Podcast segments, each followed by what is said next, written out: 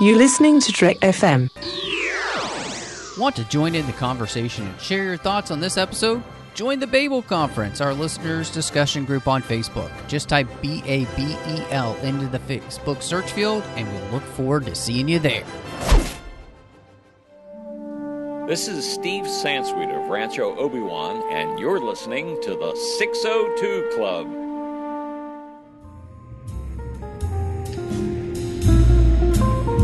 Was a little bar in Mill Valley where all the Starfleet trainees used to go. The 602 Club. You know it. I was there more times than I can remember.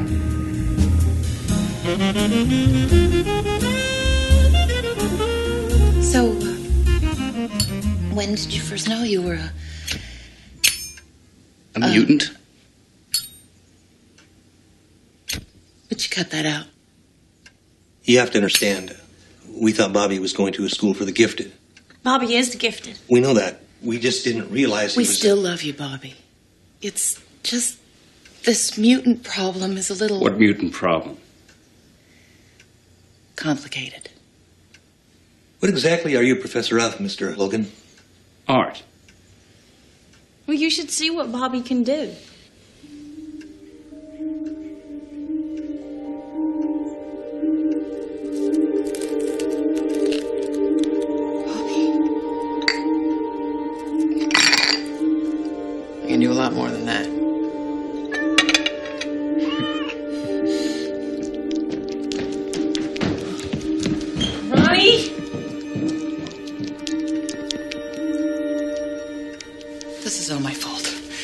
Actually, they discovered that males are the ones who carry the mutant gene and pass it on, so it's his fault. Hello and welcome to the 602 Club. I'm so excited to be here as we uh, come from Mutant High. Yeah, it's so nice here. And I gotta say, the house is a little bit different this time, um, but it's still looking good. I'm feeling comfortable. I love all the wood paneling, um, and I'm I'm glad to have with me again to talk about some more X Men.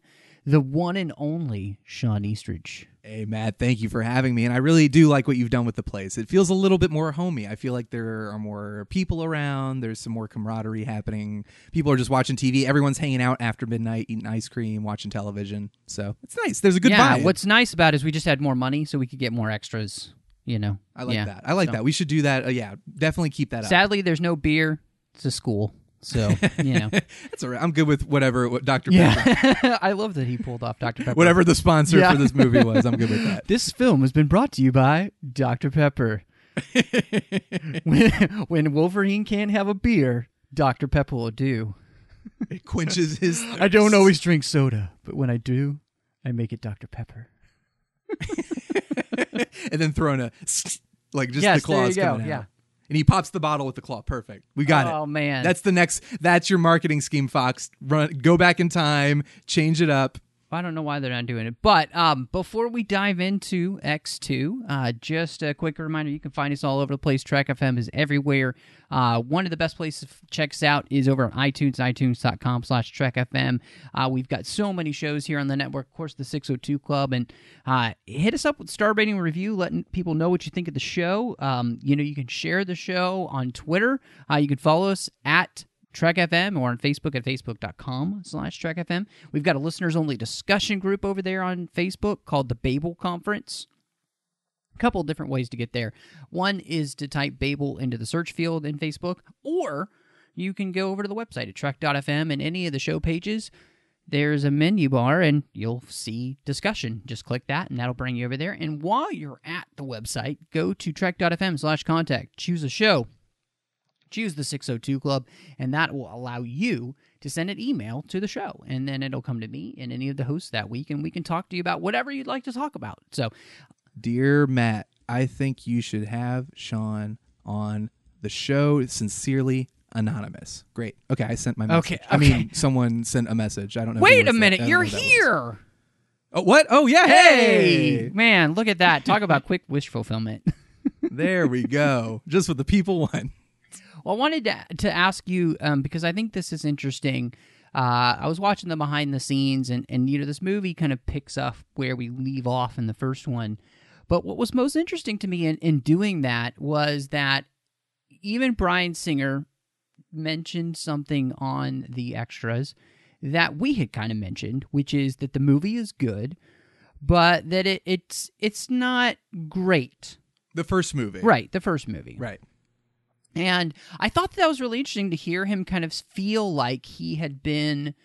He even his own words were, "I felt like we were kind of creating a trailer for a better movie." That's I feel like he I don't know if I subconsciously picked that up from him because I think I said that in the episode we did and but it does feel that way and I know a lot of people felt that way. So maybe it was just this kind of osmosis of Singer recognizing that and saying, "Okay, well, the second time around we've really got to up the ante and and make it a better experience, make it a fuller experience, more exciting, more emotional." Um, but yeah, I mean, there's a, there's a sense with X Men Two that he really was like, I'm gonna prove everybody who was kind of let down by X Men that I've got the chops to make this work. Well, and and on top of that, though, too, you know, there's a very big difference between doing Superman or Iron Man, just one character that you have to introduce, and having an entire ensemble that you have to introduce, and a world that is all its own. You know, X Men has so many different things going on in it that I I do feel uh, that you know I think he did the best job he could with trying to introduce that many characters and this world, this milieu for X Men to hang out in. And that's what really frees him up. They do such a good job of that in the first movie that they really can just hit the ground running in the second movie. Yeah, and I think a lot of that was, as we discussed, the the first X Men movie came out at a time when superhero movies were not uh, respected. They were not only were they not respected, they were no longer seen as commercially viable. They were they were jokes. They were parodies. It was Batman and Robin, Joel Schumacher. Um, you had something like Blade, but again, it was still kind of that was a little under the radar. X Men was a mainstream superhero movie that proved that superhero movies could be serious and could be good. Like they could be considered like, oh, this is actually good cinema. And uh, I think there was a lot of pressure on Bryan Singer and probably a lot of pressure from the studio. They probably put a lot of boundaries on him and were like, we have this budget. You can't go above that. You can only do this many things. It, there were a lot of constraints with X Men 1, and a lot of that came probably from the need to prove that they could do it and that it could be popular. And when that happened, and when it was kind of like, okay, people like this, we the reins are kind of loosened a little bit, and you feel like Singer's kind of going with the shackles off. He he has a little bit. There's a vibe right from the get go of this movie where you feel like, all right, we're in for like a really awesome ride here. I mean, you can tell right away that not only do they have, you know, it it feels like probably more time behind the camera, uh, but they have more money. You know, because Yes. I mean, we we really do start off with a bang with, uh, you know, the whole Nightcrawler scene, and it's it's still an am- amazing, fantastic scene. Like it still works so well. That blew. I remember seeing that in the theater, and this was uh, so. This was 2003. I was in high school. I think I was. Let's see, 2003. I was a sophomore, and in high school, I was about 16. X Men, the first one, was like my favorite favorite movie. Uh, I, I when that came out, I loved it. I was so excited for the second one.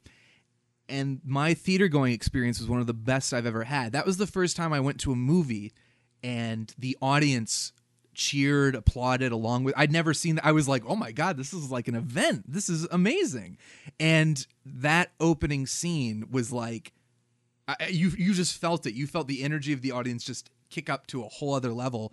And you compare it to, I mean, the X Men One opens with a scene, a very somber recreation of the the Holocaust, like eh, Auschwitz, and you can see Bryan Singer is like, all right, people are taking us seriously, so let's just have some fun. And you kick it off with this amazing action sequence, visually stunning. It still holds up today. Even the, the special effects, the seams kind of show a little bit, but it's still so impressive. That one shot where Nightcrawler is going around the room, beating everybody up, and everyone's going flying. It still is like, man, this is so cool. Well, and and one of the neat things is I was just looking at the way that they did the effect and the smoke effect and everything that they use. It helps cover up the CGI ness of it. Yes, You know, the the, the I get they that vibe, yeah. wisely chose something that ages well. Um, there are other effects here that do not age well whatsoever.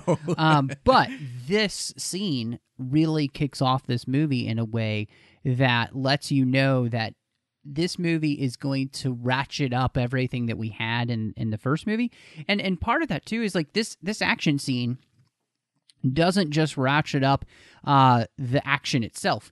It it's it's bringing to new heights the thematic elements right at the beginning that humans and mutants are coming closer and closer to being in conflict. And that's what I love about the scene is it's not just an action scene. It is very much driven by what's happening in the story that you just don't know yet. Right, which is the brilliance of the first two X Men movies, I think, and and something that was sorely missed in some of the sequels. But the whole subtext is there right from the get go. The action is being driven by the story, like you're saying. It's a great action sequence, but it, it the the the cherry on top of that action sequence is that at the end of that you have the, the what is the mutant freedom now like that drives the paranoia of the government of society that fear is what drives the rest of the plot and that kicks everything off. And uh, it, it's just it, it is such a throughout this movie more so than the first one you feel the action and the plot and the characters go much more organically together. It feels like i mean singer was really cutting his teeth. He'd never done a big action movie before on the first one. And this one you feel him really like he's kind of settling in. He's like all right i like this. I feel more comfortable. I feel more in my element and I think that also freed him up freed him up a little bit to not look at the set pieces as like, okay, we need set pieces and then we have the story. They both really organically go together in this movie in a way that is extremely satisfying and you kind of see its influence in other movies later on as well. Uh, and I think that's something that's so important, you know. Um, and and I think honestly, that is one of the things that um, I would say in the uh, the Star Trek movies with um, that J.J. Abrams did, especially the first one. The action told the story. Yeah. If you're yeah. paying attention, the action is helping tell the story, and and so the same thing I do think really happens in these movies. That um, anytime that there is an action sequence, it's it's there's something happening with some of the characters. You know, whether it's you know when they're in the the X jet and you're getting story that's happening with uh, you know what's going on with uh, Jean Grey and your go what's going on with the kids that are in there. Um, you know, like none of this is is just let's throw in a really cool action sequence because it'll be amazing. Um, Mm. You know, even the the I mean to spoil it, uh, of course, this movie's you know It's 15 years Yeah, old. Get it? Can you Yeah. believe that? It's I it's couldn't believe that. I realized as I was watching, I was like, wait a second, we're almost at the 15th anniversary of this thing. That's nuts. But you know, you think of of the the fight with Wolverine and Lady Deathstrike. You know, it's a great action sequence, right? But it also is helping tell the story of Wolverine. Right. You know, and so- I love. yeah. Oh my gosh, it's it's and that that sequence is is amazing. First of all, uh, we get Wolverine unleashed to this movie like we never have before, and it was great because you almost expected them to pull their punches a little bit because it's a PG thirteen movie. Obviously, we're not getting into Logan levels of violence. But there is a level of like, oh, Wolverine's taking out people. He's going full on berserker rage.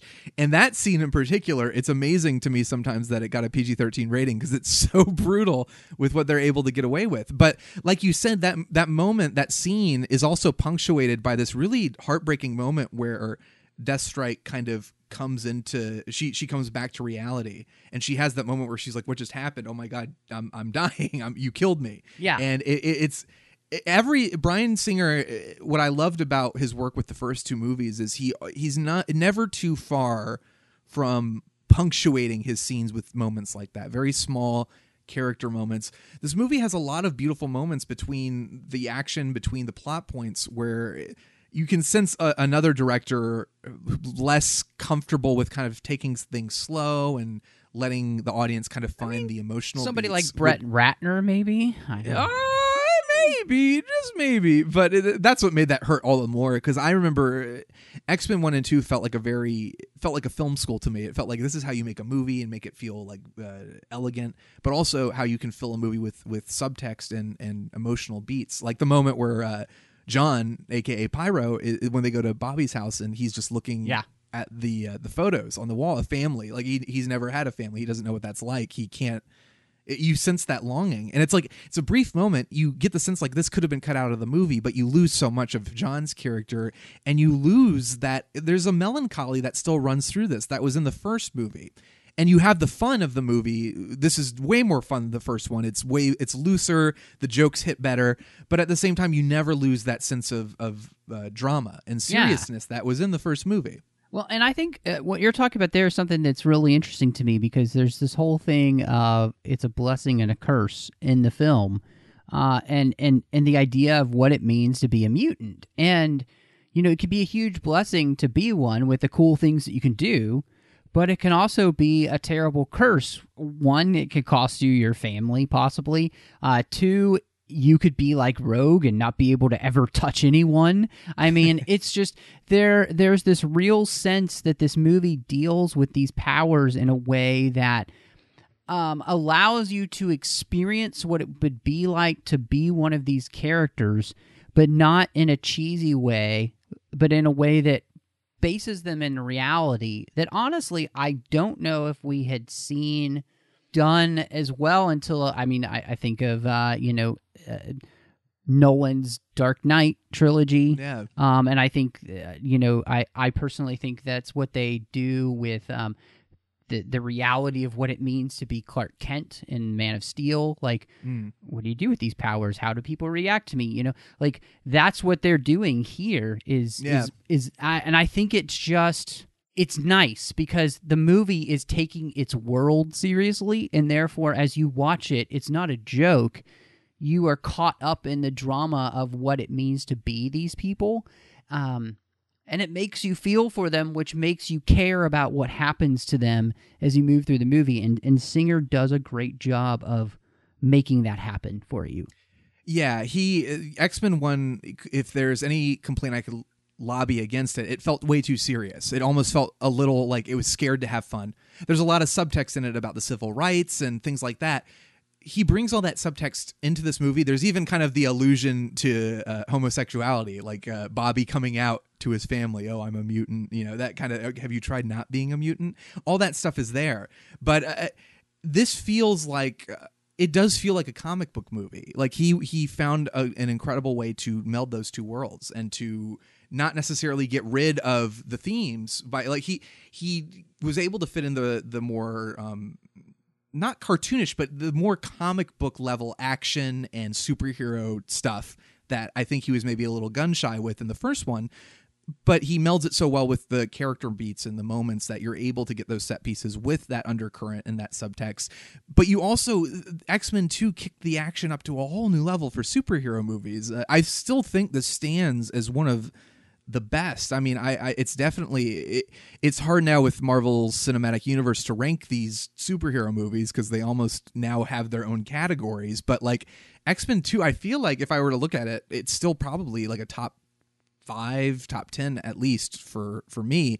And so much of that just comes from the crowd pleasing element of it, like the X Mansion scene. You have these great, great moments of you know Colossus coming out. You have Wolverine, like I said, he goes nuts and he takes out a bunch of guys, and that's great. But then you add to it the the beauty of that moment where he sees Stryker. He meets Stryker for the first time, uh, played by Brian Cox, who I absolutely love in this movie. And that moment of Logan's like, "Who are you? Why, how do you know me?" And then Bobby cuts him off to save him. But you have that beautiful shot of Wolverine kind of reaching up to the ice and the shadow, the silhouette of Stryker reaching back to him. That that followed one of the best action sequences I think I've seen in in a superhero movie and maybe in any action movie. You have this quiet moment of just like this this visual beauty, and uh, I love that, and I, I love I love what Singer was able to do there, and that, that he felt the confidence to really go for it with the action. That he didn't feel ashamed of that either. Yeah, no, I, I mean, I really agree with you, and I, I think it, it's it's something that, uh, again, as we were talking earlier, the the thematic elements and the action meld together to tell a cohesive tale in this film, and that's what makes it so cool. Is that they're not divorced from one another. You don't hit the action sequence and think, oh, well, here we are at the action sequence, and Right. you know, you get lost in the action, and then and then they slow it down to get back to the story. No, they really go together, and I think you know that's something kind of talking about all these action pieces. the thing of that this is coming down to is that it's a war is coming between humanity and mutants if they don't find a way to stop it and that what I thought was so interesting is that this is ratcheted up by Stryker, but that Erik is willing to finish and use the same tools to do the exact same thing, which was hmm. fascinating to me because the very first movie, as we talked about, starts off with this like very melancholy, very like hard to watch scene of Jews being led into in, and families separated in the Holocaust. But in the end, both of these men are willing to do the same thing that Right. we found so horrible watching in the first movie, and everybody thinks, "Oh, that's the worst thing ever. We never want to see that happen again." But these two guys are basically making that happen.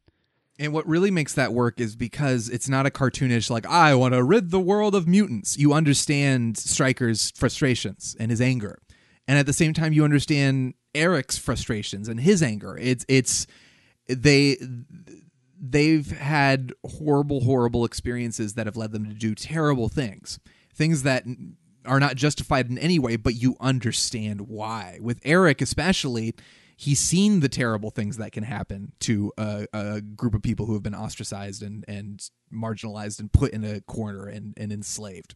He's seen the pain of that. He's experienced it firsthand, and he doesn't. He's he's done. He doesn't want history to repeat itself. Beyond that, he's been imprisoned and he has been essentially tortured and beaten on a regular basis, and he is done. And you just get the sense when he comes into Cerebro and he's like, uh, uh, uh, uh, uh, no, I am done. You tried to wipe us out. You know what? Let's just turn the tables. I'm I'm through with this. And that's Just what turn makes the this movie- Cerebro. Exactly, turn the cerebro. It, but it's like that's what make the movie. That's what makes it work. It's not a like, ha, ha, ha, I will now rule the world. It's a very personal. There is a strong personal and understandable motivation for these villains, and that's what makes a movie for me. If you can get behind what your villains are saying, even if you don't agree, uh, like, oh yeah, I want the Joker to go around and blow up everybody and things like that. But if you can understand where he's coming from, that to me makes it more effective and more terrifying overall, and and only increases the quality of the film. And I feel like uh, Singer and his team they did such a great job here with really fleshing it out and giving those guys backstories that make sense and motivations that really drive their their the plot forward. Well, and and it connects with you know the first movie, and I think that it does really well. This whole idea of what you will do when you are fearful of the other side, and there's this anger there, um, you know, and part of that, you know, with Stryker, he is angry because his son couldn't be quote unquote cured of mutancy. Uh, and that the inevitable of what his son's mutation was was going to lead to something like this. Um, and instead of seeing his son as a person, he just kind of starts to see him as a thing to use to enact this vengeance on mutant kind in general. And I just, I, I thought that that was, it, when you're looking at that, you know, Erik is on the other side of that, who's been mistreated and abused in by humanity. And so it's basically in a way he's kind of uh, the justice for Stryker's son that Jason Yeah, Jason yeah. can't uh, Jason has been kind of chewed up and spit out and has this one thing to offer his father and Erik is kind of the righteous justice for that like he he feels that it's his duty to be the justice for that to to be the judge jury and executioner on behalf of mutants like Jason who are are just completely dismissed and thrown aside Well, and, and what's so fascinating too about the whole thing is that these two they're continuing the war because they're just ratcheting up the tension. You know, they're they're doing nothing to assuage the fear that the rest of the world has on both sides. Um, and I think that's what's so interesting is that they just continue to keep building and building and building until it's ready to explode, and they're really the cause of that they're the cause of the thing that they're trying to prevent, basically. Right. And that's that's the whole thing and that's you know the, the X-Men are basically the mediator trying to be the mediator between these two opposing groups because they're Xavier and his students are trying to be the conversation that these two sides refuse to have. Because the two sides are like no no no no you you guys the mutants you're going to blow us up. You are going to take us over. They they're fearful because it's basically uh, survival of the fittest situation. These guys are the next step of edu- evolution. We're going to be wiped out. And on the other end mutants are like uh, we're being murdered and uh, torn apart and discriminated against uh, we're that's not going to happen to us. We have superpowers. Screw all of you. And uh, the x-men are in the middle. Like guys let's just talk like let's just sit down and talk about it. Um, let's just please try to work together to make this work. And it's oh it's the X-Men have always done a really amazing job of uh, more so than others because the X-Men uh, by looking at the mutants in this kind of way it's allowed for the subtext of the like race relations or or racism uh, uh, homophobia any issues like that any social issues like that to really creep into the subtext of this. And X-Men operates in a very gray area where it's hard to find a genuine right or wrong, which is always what I you know what I loved about the the best X-Men movies is they really explore that that there is the the hope is that you would be able to find a peaceful solution that these two sides can find somewhere to meet in the middle but the the reality is there's kind of a cynicism to the X-Men universe where you feel like this is just a battle that's going to go on and on and on because these two sides absolutely refuse to communicate with one another or to try to understand each other. So you're saying what we have here is a failure to communicate. That's exactly what I'm saying. um, you know, I, I, I had a question for you because as we're talking about this idea of like this war and these sides, do you wonder if that the creators of the X Men actually thought about the idea that the X itself is a symbol which brings points together? I don't think, eh, and this is with all due respect to Stan Lee, who I, I mean, eh, he's the man, Stan the man. I don't think he had the slightest idea. You can tell with a lot of these early comics. I think Spider-Man being the exception, Stan Lee. I, you, I can just see. I love listening to him talk about how he, he's like, "Well, I saw a fly crawling on the wall, and I thought, what if there was a guy who could climb on walls?" With X Men, I don't think he had the the the slightest clue other than like, oh, X Men, they're weird and people don't like them. I, I think it wasn't until Chris Claremont came in and kind of saw the illusions there that I think Stan Lee maybe subconsciously was putting into it. I don't think it was till Claremont came in and started to kind of like, okay, wait a second, I see something here. There's a Malcolm X, Martin Luther King. Like I, I, I, see what's happening here. Maybe Stan Lee didn't see it, but I see it. Um, but th- that whole X thing, I love that. I, I, I don't think even even Claremont, I don't think he saw that. But it's true that it all comes down to that, and it all comes back to that. X Men really centers around that. There are a lot of, and I love that X Men Two. The villain teams up with the good guy. I mean, uh, uh, Magneto teams up with the good guys for a bit, where it's like, Yeah. there's never a clean. It's it's never like this guy is bad, this guy is good. They can meet in the middle where their when their uh, missions align, which is really interesting align. because it will come that will really come to fruition in Days of Future Past, yes, which is Exactly. really nice. Yeah, and, and Days of the Future Past was nice because it was kind of like Singer was like, okay, no, no, no, here's my X Men three. Just sit back and relax. Yeah. I'll I'll try to clean up. This Let me bring that and everything else first class wise all together. right exactly. So. I um one of the things about Days of Future Past that I was so excited about that was birthed in X Men two is John Ottman's score, his theme. Mm-hmm. I we talk about the opening to this movie and how the Nightcrawler scene is great, but even before that, you have Xavier's opening narration, but that opening credits where Ottman's score comes in with that like amazing theme. I just could I get this rush every time I watch it. Uh, it's just like, oh man, this is like this feels way more like exciting. I I I love that. I love that singer was able to bring that back when he came What's back for Days of Future too Past. is his score. I was listening to um, the other day, and there are refrains that he will actually use in Superman Returns, that doesn't surprise So, me. which happens to all. all the composers. I mean, John Williams did it. Like uh, Goldsmith did it. Uh, Horner was famous for it. So, um, one of the things I wanted to ask you was, you know, this is the movie that starts us on the road to Dark Phoenix.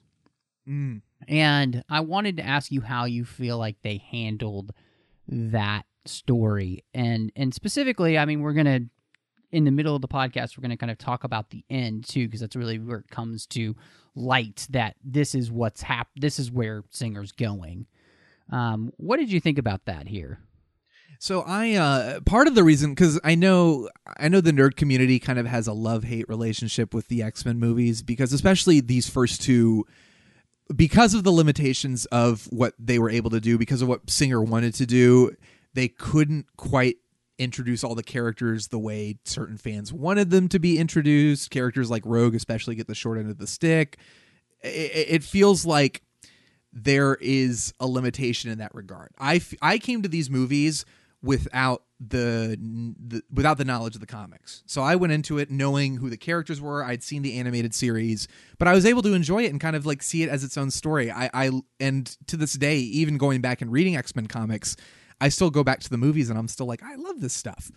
With Dark Phoenix, I was vaguely aware of that storyline from the comics, but I wasn't uh, so tied into it or so married to it that I needed it to play out a certain way. I was excited because it was like, oh, I see what's going on here. I know I've heard of this story and I see where they're going with it. And this is kind of cool. And I and I love that they kind of Wrath of Khan at the end with uh, her sacrificing herself and then literally doing the narration from the first movie. It was all like, oh, okay, this is Wrath of Khan. But uh, I, I loved that. And I loved the last shot of the kind of the phoenix in the water, this idea of oh, there's some there. This is like a promise for something greater on the horizon. I uh, I- thought they handled it fine in in the context of the film. I thought it was handled really well. I love that they tied it into the whole uh, uh, Statue of Liberty incident. Like it wasn't like X Men One took place isolated from these events. They were like, no, that incident in particular is what kind of awakened these new powers in Jean, and now she's struggling with it. Um, all the all the whatever the origins in the comics are aside, uh, that didn't really wasn't on my mind. I, I liked that it, there was a struggle for her, that she had these new powers that she was trying to understand, and that they were able to kind of fit in the Phoenix reference. It it, it worked for me, and I, I still love it, and I still love watching it and pretending that X Men Three was directed by Bryan Singer, and that we got a way better Phoenix movie than we did. one of the things so i really i enjoy the fact that they were going for this in in this movie one of the things that i was struck by though at the very end was there's no reason for her to die and that's because i was like why doesn't iceman just turn all that water into ice Yeah, it was it was very. I, there there are a couple things where they I know they're like when Nightcrawler's like she's not letting me get her. I was like, okay, thank you, script writers, for trying to figure out like how can we make this make sense? Her sacrificing herself, and it felt more like I can see the motivation. I can see how you could justify it as like she feels like she may be losing control. Maybe she feels like this is for the best. She's the only one who can do it. It works so well as an emotional beat that I'm like, I love this. I, I'm not going to think about it too much, but it's true. It, it's definitely like they were like, we needed a big emotional moment. I mean, I'm not, I'm not kidding. Bryan Singer probably watched The Wrath of Khan and was like, I need that moment in my movie, and they just put the ending yeah of The well, Wrath and, of Khan. and I, I I- I think I I just wish that there had been some more Uh, because I was thinking back to this again, just uh, story wise. I wish that there had been more in the film to show her kind of being, like you were saying, maybe unstable, so that there's that feeling of this is what I need to do. Because, like in the Wrath of Khan, there is no other way. This is the only way, and there's hmm. nobody else who can do it. It's got to be Spock. He knows it. He, you know, like this. There are too many other options, so I don't feel like this is necessary. so that, and, and I just that just came in this watch where I wa- I realized story point wise, this isn't actually necessary for her to die. Um, and it's because you have too many people that, well, literally, you just have Iceman who can. You, you've seen him turn anything into ice, and this is all just water. I- I would, you know, I would argue Iceman. uh, e- e- They they they paint the idea that he's not quite uh, doesn't have full He's control. just over not quite powers. cool enough yet. He- he's not cool enough. Yeah, there you go. I like it. Uh, but you know, he's young. He's still like you know he can he can ice up a coke, but he can't like and he can make a wall of ice. But maybe this is something too much for him. He can't. He's not necessarily that powerful. Um, I, I you know I think it really was. I think Singer just needed an excuse to kind of like Jean's going to sacrifice herself. She we've been building up to this idea that something inside her is about to awaken. I can see what was driving it. I see the idea is like she needs to sacrifice herself because maybe she's terrified of what she's becoming. That will also actually end up inadvertently unlocking this monster. Her sacrificing herself is going to lead into the third movie. It would have been so much better if the third movie had been able to pay that off. Yeah. But um, So what you're saying is I get the- what you're saying. The X awakens. The X. That's what we need. Yeah. that's what we need. That's That's, what basically what Days of. Future Past. the, the the X awakens. But no, I, yeah, I I just it was something that I just never thought about, and I think part of it is just I'm older, and of course I've been doing this a long time now for like just talking about films and like the idea of of writing. Um, it just had never occurred to me, but then I was like, Yeah. yeah, there's just something. But and I think part of that too is knowing how it doesn't pay off. Yeah, and it's just I like, think that. I- ugh, yeah. my justification for it would be Iceman's not fully confident in his powers. Professor X is weakened. Jean Grey probably was like, "I got to go in and do it." It's like, well, Storm, maybe Storm could create a tornado to send Yeah, that's what I was you know, thinking. Just a water spout, you know. I mean, Storm Yeah. does nothing. Let's just be honest. She's Let's be honest. useless. Well, she is. It's it's. I love like it, the first time you see her. It's like, oh, where'd the accent go? Thank goodness it's gone because man, that was a struggle in the first painful. movie. Yeah, it was not fun to watch. And Halle Berry, she she'd gotten her. Had she gotten her Oscar yet? I think she had for for Monsters Ball. yeah, she I was like can't right remember. So because I I remember watching X Men Two and it wasn't as obnoxious as it gets in X Men: The Last Stand, but like there was a sense like oh Storm has a couple extra scenes. She seems a little bit more important for some reason, and it was like well it must be because she Halle Berry had just won an Oscar. Well, I- so so speaking of Halle Berry, um, I I would say that her best scene, I think, is when she is talking to Nightcrawler, and they have the conversation about anger Oh, yeah. and faith, um, and which is better at keeping you alive. And I just I really resonated with that conversation because what we kind of see in the movie is that anger leads to what Erik and Stryker do. Um, and Nightcrawler's ability to say, no, we need to have faith in one another and maybe faith in something else beyond us, um, I thought was really strong. Um, and, it, and, Yeah. and, and, and what was great about it is that it's not just a conversation to spout a theme, but then what you see is that that play out then. Yeah, it pays off at the end when when she is like, you know, I have faith in you that you can do this thing because you know he's nervous. He's like, I can't teleport in there. I can't see, and she pays off their conversation by basically saying like, I I believe you can do this. Um, but it's a beautiful moment. This this movie is full of moments like that where, and they they treat Nightcrawler because it, it's funny in a movie that deals with like mutants and all this kind of cynical stuff to have a character that's very uh, very strong like Catholic like you know things like that. There's you almost wonder it's like oh are they gonna treat it cynically but they treat it so sincerely as they do with all the characters very respectfully very sincerely and that conversation is is a really beautiful moment between this guy who despite everything he's going through still holds on to his faith and this woman who is kind of seeing the worst humanity has to offer and doesn't see like you know what what what can we do about it? So it's a great moment where they kind of meet in the middle and like you said it, it pays off at the end when he has his crisis of of faith at the end. Well, I, I I like it because you know the movie also in that you know you're showing how these different mutants may be pulled to one side or the other, and what could po- possibly pull them to one side or the other. And you know we see that with Pyro, we see that with Storm here, we see that with um, Nightcrawler, and I just think that that's that's nice to be able to show how people make the decisions that they make on kind of what side they're going to fall on things because of what their experience is.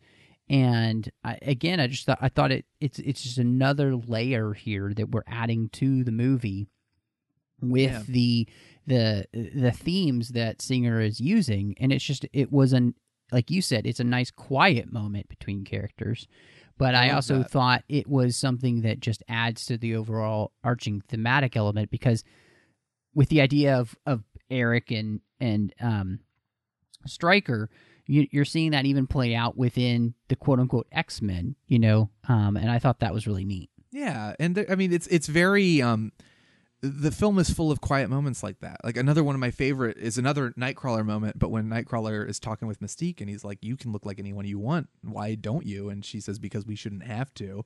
Again, a moment that I feel like you have a producer who's like, "Where's the? Why isn't anything exploded? It's been five minutes." And uh, you know, I, I love that Singer keeps these moments in there because it gives uh, the melancholy of these these first two X Men movies is is so beautiful and adds this kind of elegance to it and this kind of uh, this this emotional vibe. But like you forget, like you, I think you mentioned this earlier, but you forget that these, this is a curse. Like these people are suffering, and they there is a, a desire to fit in, but at the same time, why should they have to conform to these standards at all? Uh, and lots. I mean, the themes are constantly coming up in really great ways. Through the action, we get great character moments, but through the conversation, we get really great variations of the theme of the movie. Well, and and, and speaking just kind of on those some of those smaller moments and that create kind of jive with these themes, you know, that scene I really like the scene with uh, Mystique and Wolverine in the tent because uh,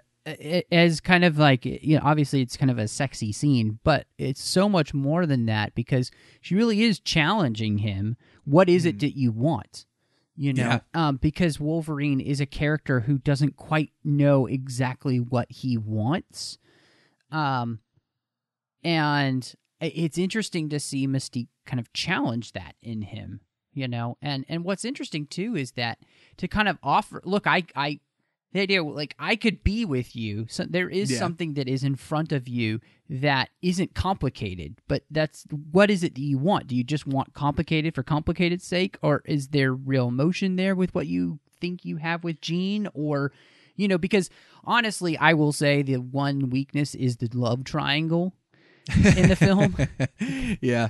Which is in the comics. To be fair, that is there. But it's tough because I love Cyclops so much and I love James Marsden so much. He gets the He's short end of the stick. He does in like every movie, and if you watch Westworld, it's there, it, there's almost a gag Yes. in Westworld that kind of references the fact that James Marsden is always dying or getting left out. It, it, it's great, um, but I was really hoping again, X Men Two sets up X Men Three to be Cyclops' movie. And uh, you know these movies have, are very Wolverine centric. Um, Cyclops, I you know a lot of people are oh he's lame, he's he's the boys. It's a lot of the same stuff I hear people apply to Superman. That I'm like guys, but you can tell the right story. Like you know it, it it's X Men Three would have been the great opportunity to give Cyclops his due and give James Marsden an opportunity to perform. Um, I, I the love triangle is fun. I I like that Wolverine has a relationship with Jean Grey. It's it's hard because you don't get a lot of you sense that Jean Grey likes him, but you don't get a lot of moments that justify her feeling like her romantic feelings for him. Well, there's a scene too that they cut out. Um, eh, the the scene where they kind of kiss and everything. There's a moment there that's longer, um, and they showed it in the extras where she says she talks about how you know you you you have fun with the bad guy, the bad boy, but you don't take him home. You don't marry him. no, that that is in the movie. Oh, it is She goes. movie? She goes. Okay, yeah, she goes. I. Uh, she's like, yeah. I'm, I'm. I married to the good guy, and and Wolverine kind of has that sweet moment where he's like, I, I could be the good guy. Um, I, like that. I, if you- totally blinked. I don't know why. What in the heck? I just watched this movie. you were like, man, I wish Yeah. I was making out with Hugh Jackman. It's I mean, probably what, what, it was, honestly. Um, but uh, I love that. I, I love.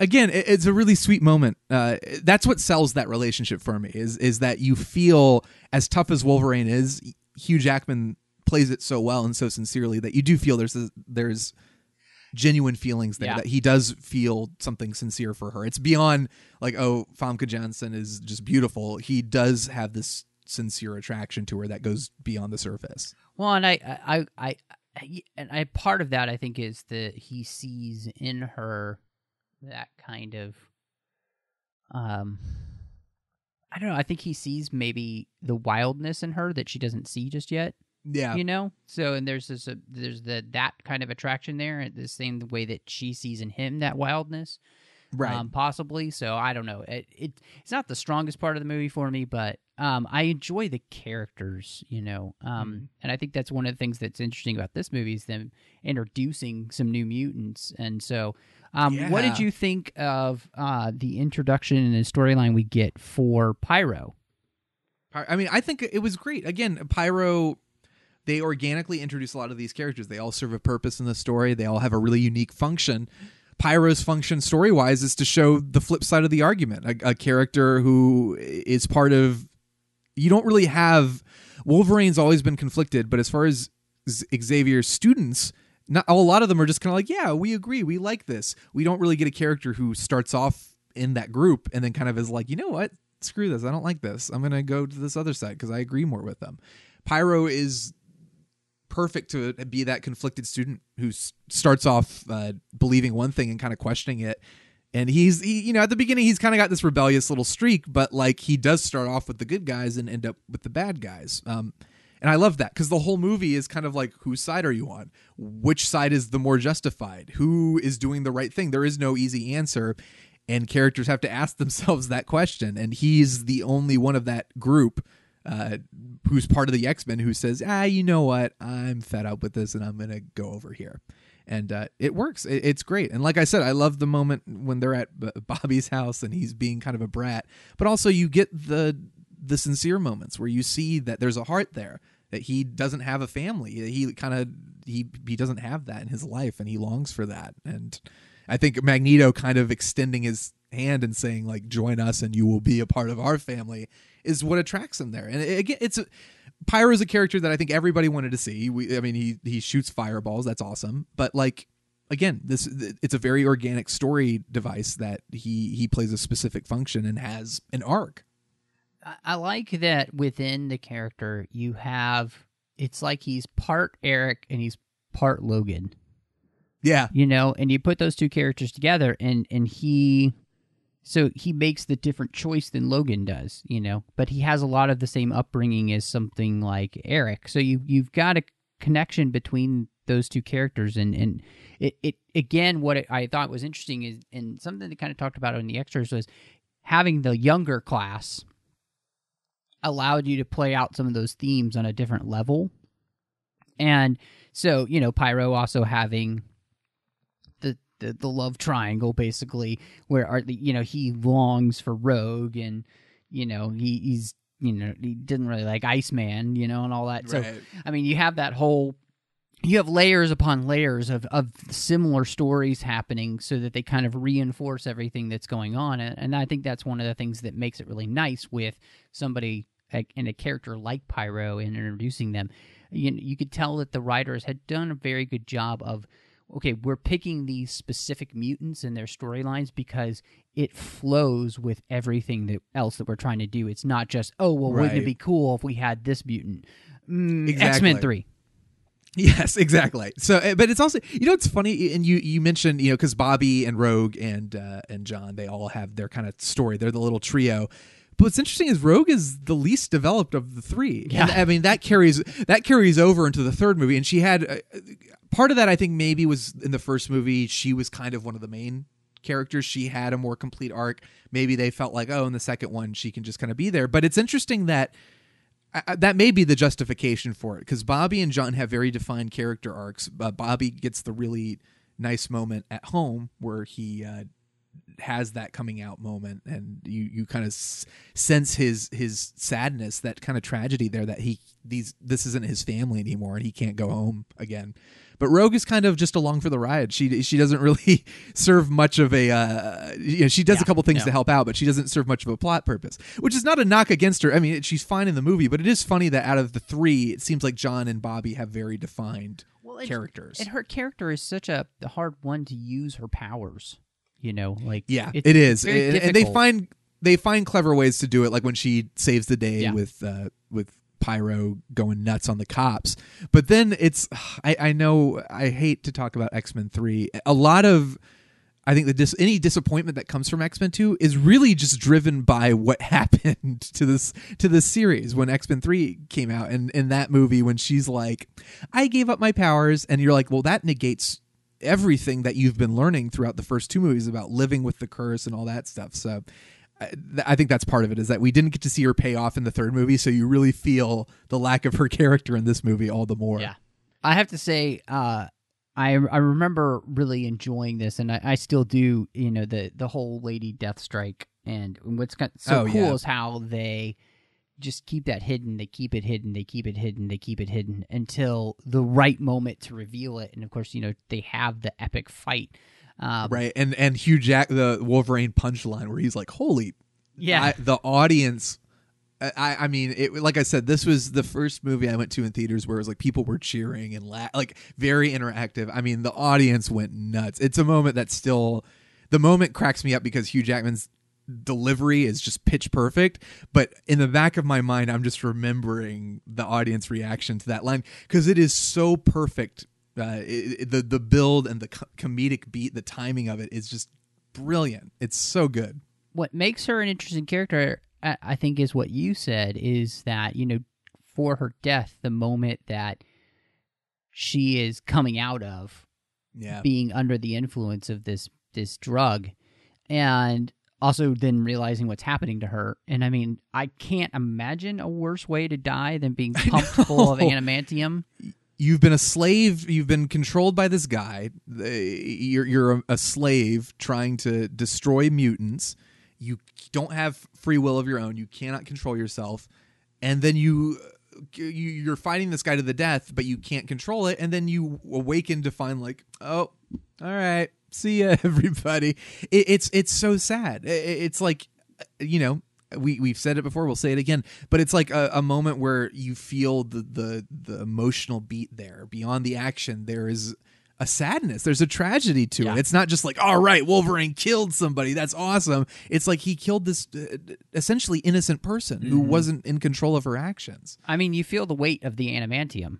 Is really what you it feel is. the weight the literal the literal weight of the moment when she clunks on the bottom I mean, of that tank it's it's a it, it's it's not subtle the weight of the moment, you know. it is true it's true maybe they went a little too far there no, I just I, I think it's funny because I I don't know if we just kind of think in those terms, right? But when you when you- you, think through the thematic element of what's going on and why they're doing it, it is Yeah. it's really it's good, you know. So Yeah. um, and you know, sometimes you need to be a, a little bit more overt. So. Uh, I I have to say too, you know, um, one of the, the joys of the movie is Nightcrawler, oh yeah and I, alan cumming he's just amazing He's so good. He's so good, and the way that he's able to emote through all the makeup that he has on, i know i- and it, it's it's so. I mean, he's just that that kind of character that I I love how they're able to portray somebody who's had the worst life, but still f- finds a way to hold on to good. Um, Yeah. and obviously, you know, he was somebody who's being controlled too because and he didn't he couldn't help it so i Yeah. just it, it creates such a fascinating wonderful fun character to have and then he gets one of the best moments a couple of the best moments in the movie action wise and um just emotionally Yeah, It's- character yeah. beats are great, and and I mean, Cumming is great as Nightcrawler. Very, very sincere, heartfelt performance uh, in a movie full of them. But like, he's kind of the new kid on the block. So, he, but he he jumps right in full force, and it's it's great. And I I. The future X Men movies really miss Alan Cumming. I will say that much. Uh, it, I, I, it's a shame that they introduced such a rich, thoughtful character, and we never see him again. I mean, you get him in in Apocalypse, but it's not Alan Cumming. It's a younger kid who I think is great, but uh, you know, it- it's it's. I really missed him in X Men Three, and I was I was Yeah. hoping we might see him in Days of Future Past, but you know, eh, whatever, whatever. You can't get all everything you want, so. But he he's wonderful in this movie. He's kind of the he feels like the heart of this movie, to be honest. No, I think you're right. I think you're right because I, I do feel like he drives the the emotional center of the movie and the and the struggle of what everybody's going through. He's just found a way to already be okay with Mm. things, um, and now he's found a way to be able to uh, help. You know, like that's been his goal. I think is to be able to find a way to help. He'd just been used before, and now, Yeah. um, and I, I think that's something that's really interesting too. And, and we really haven't talked about it much, but um, the idea of how you got Xavier on one side and Stryker on the other, and and it it's the way that you deal with people. Xavier creates family. Stryker uses people. yeah. I think that that's another really interesting thing, and it's also interesting because, in some ways, Erik is uh, somebody who's a bit more of a user Yeah. as well. I mean, he does care about Mystique. There is that relationship there, which we don't necessarily understand yet, but they seem Hmm. to have a very close. But the rest of them, yeah, I mean, he just uses Sabretooth, right? I mean, Yeah, you know- it's all about Yeah. exploiting for his for his selfish needs, his motivation. Whereas Xavier wants to bring everybody together. He wants to teach them compassion. They're a family. I mean, it's beyond Yeah. just being a, a team of superheroes. They are a family and they care about each other. And I think that's what gives them the edge because if what are you fighting for if you're just fighting for a cause it's i mean fighting for someone you love or something you really genuinely care about is someone you care about gives you kind of an edge in a way Yeah, no, I totally agree. And and what I think it does too is it shows thematically what the difference between and why, you know, um put it cheesily, you know, love wins. You know, like that Yeah. that that the idea of actually caring about other people other than ourselves is what makes this all worth it. Um and and and makes one side you know better than the other because intrinsically we know that to be i mean you know we, we live in a world that doesn't love the idea of moral absolutes but we know that it's not just about me like yeah even if we don't live like that all the time we somehow there's something in us that knows that idea and and that's what the x-men represent it's not just about us we're trying to benefit everyone so i Right. i think that's really cool Yeah, and Xavier is always willing to extend an olive branch to Erik. yeah Like there's never a, he's still showing that same compassion even as Erik is kind of like, "Eh, no." But they have I mean, the relationship between Erik and Xavier is one of the most fascinating in comic in all of comics. It's a it's a beautiful relationship because it's one of the few I feel like we have where it's like these these arch rival like Lex Luthor and Superman aren't best friends. I know Smallville kind of tried to do that, uh, so technically, I, yes, okay. But I'm talking about like in general, Superman and Lex Luthor were not painted as best friends from the start, whereas Xavier and Magneto. That's the bulk of their comic life is they have that relationship, that very complicated love for each other, and that friendship that's just kind of been twisted through their their differing ideals. kind of coming down to the end, um, do you feel like how do you feel like this movie holds up? And then if you had to rate it kind of now, uh, what do you rate, you know, X2 X-Men United? I, you know, I might have to knock off a star for that title. No, I, uh, but I, I think, I think it honestly, I, I return to this movie every couple years or so, and it still works for me. Everything about it works, and I, it's interesting. I can't separate myself from it. I feel like with the, the latest Marvel movies, everything is so bombastic and huge and amazing and da da da. And X Men Two reminds me of a time when superhero movies part of what I think makes it work is that X Men 1 was so subtle, that the action was relatively muted, and it gives you somewhere to go in X Men 2. We have new characters to explore, new action to explore. It makes it that much more effective. And when you have something like the Avengers 1, 2, 3, they saved the world again and again. It's like you can only go so big so many times before it just starts to dilute a little bit. That doesn't change how excited I am for, you know, Infinity War and all that stuff, but going back to X Men 2 and watching it again, I'd be interested to see how someone watching it for the first time in this like oversaturated environment with like insane movies with crazy special effects and any action you can dream of would react to it. Um, I think it holds up, and part of the reason it holds up is because it feels like man what a forgotten era of superhero filmmaking when it was character and story that really was emphasized over the need to be like we have to top ourselves and we have to do this and this explosion and that and all that. The moments of quiet in the movie where it's just like the characters kind of sitting around the fire and camping and all that stuff it, i love that. I love the melancholy. I love there are moments where it's allowed to breathe where again you're not connecting it to a million other universes. You just have this self-contained story that um, sets itself up for an amazing sequel that we never got uh, but I I love this movie. It, it's I love returning to it. It's it's probably my favorite Bryan Singer movie. Uh, yeah, actually, yeah, it is. Um, but it's one of my favorite superhero movies. I admire it so much, and it makes X Men Three hurt all the more when you get that ending of X Men Two, and you're like, man, they really did not stick that landing. I have to give it uh, five out of five. I um I I I love it. I think it's great. You know, I really like what you were saying there because you know when I think of the uh, like say the the Marvel juggernaut that we have now. You know, I think what's what's so interesting about that, um, and it's something that I was talking about with a friend of the show, John Mills, um, because we were just talking about uh, Spider-Man: Homecoming, um, and uh, you know, one of the things that a lot of the Marvel movies um, that aren't the mega film like Avengers, Civil War, you know, uh, a lot of times they can feel inconsequential mm. uh, for what they do for their characters inside their own films. You know, like it's like, okay, it was good, but no, like it didn't really feel like a lot happened. Yeah, they feel like in some ways again, this I, I want to make it clear I love the Marvel Cinematic Universe, don't get me wrong. I'm totally a fanboy about it. You can hear me on the Nerd Party on filibuster with that whole marathon we're doing. You can hear me geek out about it.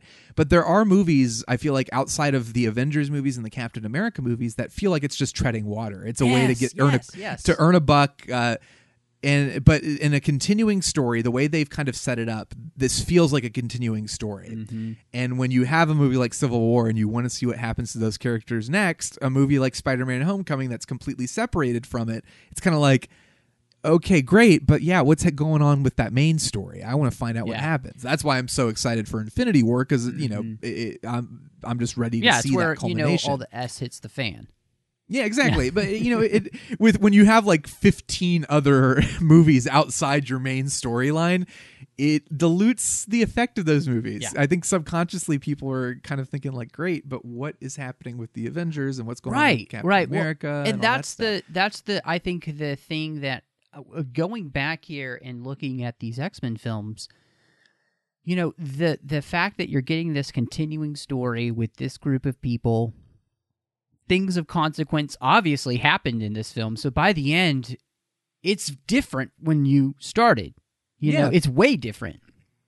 And so and i think that there is another thing that is very smart in the sense that it's not coming out every two seconds. There's not a new movie every three months, and I, I- there there's a there's something to be said for this idea of of of allowing there to be time to breathe because first one comes out in 2000. This is 2003, and it it allows you to create good stories but then it also allows the, the the fan to long for you to be back in that universe again and so you miss it. It, it. It's it, if someone's around you all the time, you're kind of like, okay, great, I like seeing you, but get out of my face.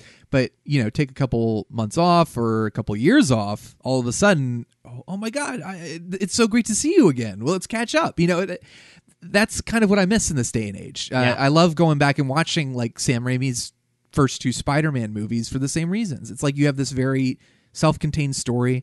They were going somewhere. Again, they didn't stick the landing with the third entry, but regardless, you have uh, self-contained movies that are telling a story that are taking the characters to new levels in the sequel. well and it's Um, what i think made uh, you know obviously it's one of the reasons that everybody loves nolan's batman films because it's a Exactly. self-contained complete story for me personally um, others may disagree but it, it's one of the things that i have enjoyed about the the dc films that they have done because um, they don't come out every two seconds.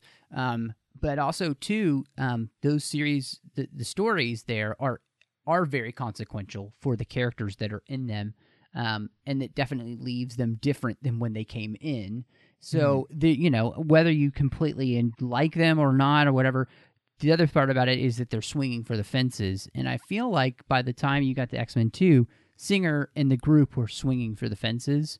Um, Right. They're really trying to make something here, and and to bring it all back around. All of this is to say, I think this movie still holds up because it understood how to not just make a sequel, to, but to kind of create that comic book feel of the series. You had the first movie, that's the trade paperback for that. This is the next trade paperback for this part of the story, and then you hmm. would hopefully, you know, you're hoping you go on and get more. Yeah. Anyway. but this here, it leaves you feeling satisfied that you've told a complete part of the story here, but you are still looking forward to what's going to happen next. But you hmm. don't feel in any way cheated. Um, I just I feel Yep. com- like I've I've had a complete meal here. It doesn't even feel like fast food. This feels like yeah, I went to Chili's. You know, Inst- uh, I'm like I got a starter. Yeah. I got the meal. I got a dessert. I got the apps. I had some good conversation. Yeah, it was great. I had a great beer. I mean, you know, like this. this feels like that kind of thing. Uh, whereas a lot of what we getting we're getting today feels more like just it's just fast food. It's just cotton candy. Uh, it's in and out and it's done. Um, but this feels more substantial, and I love that about this film. So I'd say this is a good four out of five stars because even now I feel like the storyline and everything they're doing still really hold up, which is so fun to be able to go back and say, yeah, a movie that's 15 years old still holds water to everything that we're getting now. That's that's the Exactly. hallmark of a good movie. And and for the beginning of this super the the era of superheroes that really was revitalized at the beginning of the 21st century that Bryan Singer kicked off with the first X-Men. I love watching, you know, you have X-Men 1, you have Spider-Man 1, there are a couple ones we won't mention in between, uh, but then you have X-Men 2 raising the bar. And I love watching it's like, okay, well Spider-Man 2 we got to raise the bar for that. And Spider-Man 2 has a similar feel as far as or the action feeling more organic, taking characters to another level. It's And it's still a great movie. Yeah. yeah, and I love I, I love that. I love watch going back and watching kind of they're paving the path. Uh, very similar to what, you know, Burton and Donner did with Superman and Batman. Like you see kind of the the you can go back and you can kind of get depressed by the later movies, but you can go back to the start and say like, "Man, that's kind of awesome that Richard Donner basically invented the, the superhero movie. This is so, so cool." And I feel like you get the same kind of historical significance from like the X-Men movies and the Spider-Man movies. Yeah, it. I mean, just it's so fun to talk about, and I'm really glad we're kind of on this journey to to talk about some of these X Men films. Well, and then sadly, the reason we were talking about them this year was um, to build up to Dark Phoenix, which got pushed back till next year. Yep. So um, hopefully that'll be good for the film. Uh, so um, I am actually interested to see somebody try to execute that story well. The he puts the X in execute. Yeah, exactly. So um, let's hope that uh, you know Simon Kinberg and the and the group can really do that um, because it is a story I would like to see happen. Yeah, and you get the sense too that this is kind of like because Disney has Fox now, so X Men yeah, is more than last likely. hurrah. Yeah, I think it is. I think in a way this is kind of the finale of of 20th Century Fox's reign that started with with X Men One. So and The uh, reign of you the kind X-Men. of uh, yeah. I I I wasn't. I didn't dislike Apocalypse. It didn't really. I, I kind of it sort of disappeared from my brain. Yeah. yeah, it's there. Um, I mean, but it's no you X-Men kind of- 3 or it's no Wolverine X-Men Origins. 3. it's true. It's not that bad, but um, y- I I want them to have a nice little send off. Yeah, I would too. I would really like that for this series because I it it. It's gone through so much. Logan was a nice little fulfillment of that, but I would like to see the X Men kind of get a Yeah. nice little send off before whatever reboot they do that brings them into the MCU. Well, I really uh, glad that we have gotten a chance to sit down and, and talk about this. It's it's been a lot of fun, and I really want to say thank you to, to Ken Tripp and Davis Grayson for their support of the network here through Patreon. Uh, just being my associate producers for this long is is fantastic. I, their support means the world to me, and uh, it also helps bring every other show that we have here on the network. Um, and so you guys, uh, this is a huge network and we cannot do it alone. And so we ask you go over to patreon.com slash trekfm. Uh, you can see how you can be part of our team. We have a lot of different uh, levels of support. But honestly, in the end, every little bit helps. Make sure that all the shows that you get keep coming to you each and every week, ad free, just great content, lots of fun. And so again, go to patreon.com slash trekfm and become part of our team. Now, Shawn, eh, this has been a blast again, just getting to sit down Yeah. and like reminisce about. is- X-Men. This is such a great excuse to watch them. I mean, I, know, really like- appreciate like, you. as we Like, this an is- excuse, but um, but it's great. I love. I mean, I do love these movies, and it, like we are saying, it's so much fun to go back and kind of revisit the more modest era of superhero films. And and these are my favorite. I mean, I love I love Bryan Singer's X Men movies. They really are some of my absolute favorites. So I, I really thank you so much for, yeah, for bringing me on. Well, uh, where can everybody find you if they want to uh, hit you up online or, or see what you're doing uh, podcast wise elsewhere? So if you want to find me podcast wise, I uh, I host a podcast called Missing Frames on the Nerd Party Network. And that's basically a show where we watch movies we should have seen by this point in our lives. Stuff like The Godfather, The Princess Bride, all those movies that it's like, how could you not have seen that? We watch those, we talk about them. It's a ton of fun. If you want to find me on Twitter, I'm at Yay Shondor Man, and uh, yeah, feel free to reach out. Um, I, I let's talk about the X Men movies. I love them. Talk about any superheroes movies with me. I love talking about all of them. But yeah, that's where I am. Awesome, man. Uh, well, you can find me on Twitter at MadRushing02. I'm also on Instagram under the same name. Uh, you can find me uh, here on the network with Chris Jones talking about Star Trek Deep Space Nine on the Orb. Uh, I'm over on the Nerd Party Network as well with our, our good buddy uh, John Mills. Uh, we talk about Star Wars. That's right. Each and every week we just dive into a little bit of heaven as we talk about the franchise that we all just can't get enough of. So make sure you check it out. Uh, doing Owl Post over there as well with Dre Kaufman as we talk about Harry Potter one chapter at a time, and that is an absolute blast.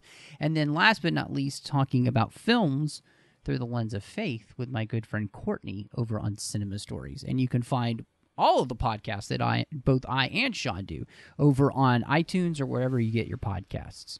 But thank you so much for joining us. And y'all come back now, you hear?